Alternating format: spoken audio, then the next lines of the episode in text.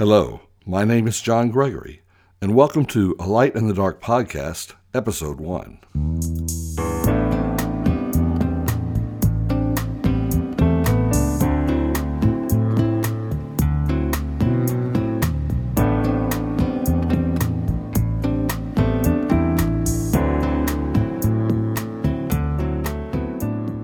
I love photography, especially film photography. I've been involved with photography in one way or another for almost 40 years, starting with my Canonet in the late 1970s, through the digital dark age, and back into film in the last few years. This podcast is about my journey back into film and, more importantly, work in the darkroom. One of the things that I've discovered as I was getting back into this craft were podcasts. Podcasts have had a big impact on me. They stir my creative juices and they keep me occupied on my long daily commute. They make me think about the creative endeavor we call photography. One of the podcasts that I enjoy listening to is by my good friend and fellow Louisvillian, Mike Gutterman, the Negative Positives Podcast. I like the way he speaks from the heart. It just seems to flow out of him. I told him I was thinking about starting a podcast, but I wasn't sure what I had to talk about or if anybody would really be interested in what I had to say. He said, Put it out there. It is funny that I would be nervous about something like this, since one of my other hobbies is playing rock and roll. I play the bass and I'm the lead singer in a local rock band. Yeah, I get up on stage in front of people all the time. But I digress. What is this podcast about? One of my favorite aspects of photography is working in the darkroom. I have searched far and wide and have yet to find a podcast that focuses on darkroom work. Well, a few of them might have darkroom episodes on the rare occasion, or perhaps touch on the subject for a few minutes, but none of them went deeply into the subject. So I thought, why not? After getting back into photography, I decided to build a darkroom. I had one 10 years ago and had many fond memories of the time I spent creating prints, so I decided to take the plunge. I started searching for the gear I would need, trying to figure out where I was going to put this room, drawing plans, throwing them away, drawing more plans.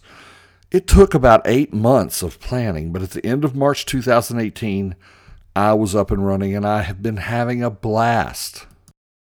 Hopefully, this podcast the accompanying Facebook page, and an eventual website will become a forum and repository of information for darkroom users of all levels. I am no expert, and I know that I still have a lot to learn, but I want to share the knowledge that I have and learn together with you, the listener. I would like to solicit questions and topics you would like to hear about. Contact me at lightdark at mediagg.com let me know of a darkroom topic that you are interested in. Send me questions that you may have. If I don't know the answer, I will do the research and reach out to other darkroom enthusiasts I know and the darkroom community I hope to build here. My goal is to produce a minimum of one podcast every two weeks, hopefully more. I would like to do interviews with other darkroom users of all levels of experience, and more importantly, listeners of this podcast. The biggest challenge that I've had in this journey is the challenge that most people have. Where do I put the darkroom? For the last 25 years, I've lived in a large 50s era split level home. My previous darkroom was built in the 90s in a pantry closet on the lower level. This pantry closet backed up to a bathroom with plumbing. It was seven feet long three feet wide with a door at one end. I built a sturdy shelf at the far end of the closet that was big and strong enough to hold a Beseler 23C enlarger and all the necessary accessories. On the wall that backed up to the bathroom, I built a custom sink that was 5 feet long and 20 inches deep, and it was tied into that plumbing. It was big enough to hold three 8x10 trays and a print washer. I had barely enough room to move back and forth, but it was fantastic. Why I gave this darkroom up is another story entirely. The old darkroom has since been turned back into a pantry closet, and there is no way my wife's going to let me have it back. Fortunately, I have a basement. My intention was to build a darkroom in the storage area that was 7 feet by 9 feet with plumbing and everything. However, this was not to be. My wife and I are empty nesters and will sometime in the near future downsize to something more manageable for a couple without any kids at home. It doesn't make sense to take on a big construction project when I wouldn't be living here that much longer. However, the darkroom at my next home will be killer, and hopefully, when that time comes, all of you will be able to join me on that journey of designing and building the next one. Keep things simple, I cleaned out a corner of my storage room and set up a 6 by 7 foot area walled off with 6 mil black plastic sheeting hung from ceiling to floor. It is amazing what you can do with heavy black plastic, industrial strength two sided tape, gorilla tape, and a staple gun. It took a bit of planning and a couple of days of effort, but I made the space light tight. For the dry side, I needed a very sturdy table to hold my Beseler 45. So I built a custom table that was 55 inches wide by 35 inches deep and around 33 inches tall with leveling feet on the legs. There is a large shelf underneath for storing easels and other gear. I will post pictures on the Facebook page along with the links to the plans that I found on the internet. Since I am on a budget and I don't want to put a lot of money into this, I'm not going to have any running water with this. So I took an old workbench I had that was four feet long, 30 inches deep, covered it in black plastic sheeting to make, make it somewhat waterproof, and it'll hold three 12 by 16 Paterson trays. I keep a bucket with a lid to pour the old chemicals in. At the end of the dark room is a set of built in shelves that have been there for years. I clean these off so I have a place to store chemicals and extra gear. More importantly, I keep a big tray of water to put the finished prints in until I can take them up to my laundry sink to be washed. You know, we all like gear, so the fun part of this was finding all this gear. It took some time, but I managed to find a retired photographer wanting a good home for his old darkroom.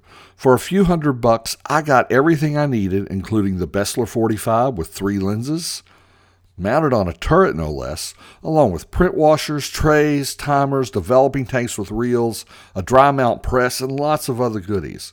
The only downside is that I had to take a road trip to Michigan to pick it up, but it was worth it. It was six hours up, an hour to load it, and six hours back, and I had my darkroom.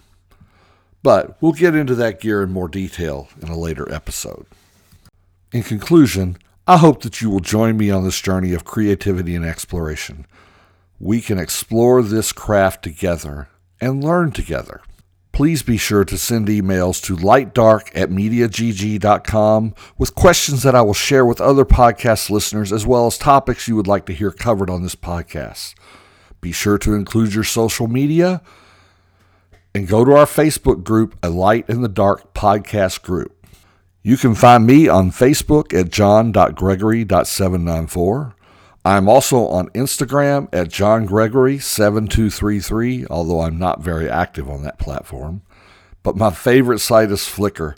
Yes, I know it's old school, and you can find me there at jwgreg.